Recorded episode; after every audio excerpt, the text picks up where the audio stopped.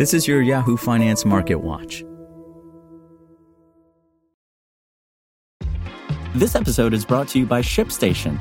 You know, some things take a lot of work, like sending little robots to far off distant planets. And just as that's challenging, so too is running a successful e commerce business, especially when there's so much to do. So I want to introduce you all to ShipStation. Now, I love using ShipStation because of its easy to use dashboard, which makes managing orders and printing labels a breeze and super smooth. Oh, and the customer service is just out of this world. It's exactly what you need to help grow your business. Sign up for your free 60-day trial at shipstation.com slash technews. That's shipstation.com slash technews. This is Yahoo Finance Daily, a daily update on the top business, finance, and stock market news from around the world. Let's jump into today's stories.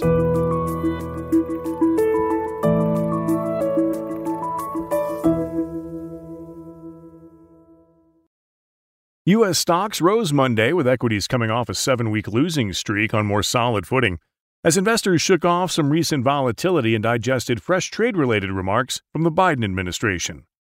The S&P 500 rose by nearly 1.9% by the end of the trading day, recovering after dipping into bear market territory during Friday's session.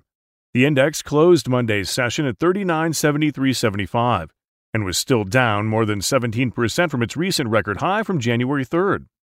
The Dow gained more than 600 points, or nearly 2%, to settle at 31,880.24. The Nasdaq increased 1.6% to end at 11,535.27. The moves to the upside came after President Joe Biden said he was considering easing tariffs on Chinese goods that had been imposed during the prior administration. Biden's remarks, made during a news conference with Japanese Prime Minister Fumio Kishida, came in turn after Treasury Secretary Janet Yellen said last week that she was encouraging the Biden administration to remove the tariffs she said imposed more harm on consumers and business in the U.S. The possibility of some easing of tariffs while the U.S. economy grapples with decades high rates of inflation helped at least temporarily boost risk assets that had been battered in recent weeks by jitters over rising prices, more aggressive Federal Reserve monetary policies, and international concerns in Ukraine and China. As of Friday, the S&P 500 had also posted a seventh consecutive weekly loss last week in its longest losing streak since January 2001.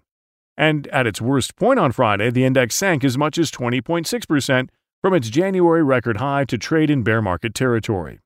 Since World War II, there have been 12 formal bear markets for the S&P 500 and 17 including near bear markets, or periods when the index fell by more than 19%, according to LPL Financial Chief Market Strategist Ryan Detrick.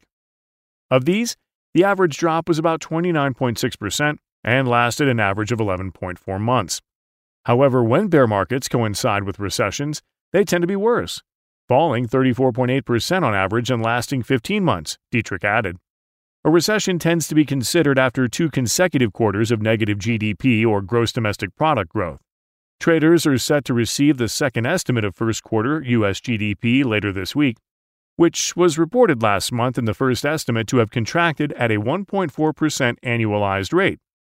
More recent economic data have shown some pockets of strength, however, with retail sales and some manufacturing data coming in strong, while employment data have started to soften. I do think that the economy is better right now than the stock market is telling you, Rhys Williams, Spouting Rock Asset Management Chief Strategist, told Yahoo Finance Live on Friday. And my guess is we're going to muddle through on both stocks and bonds over the summertime. For more live coverage of business, finance, and stock market news, please visit yahoofinance.com. We'll be back tomorrow morning with your daily update. So until then, thanks for listening.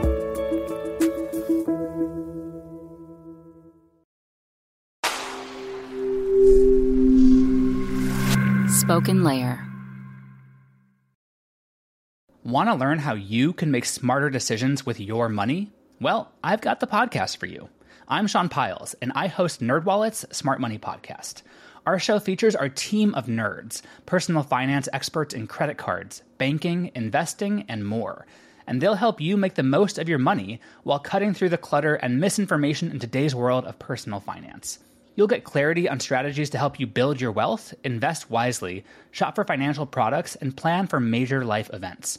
Listen to NerdWallet's Smart Money Podcast wherever you get your podcasts.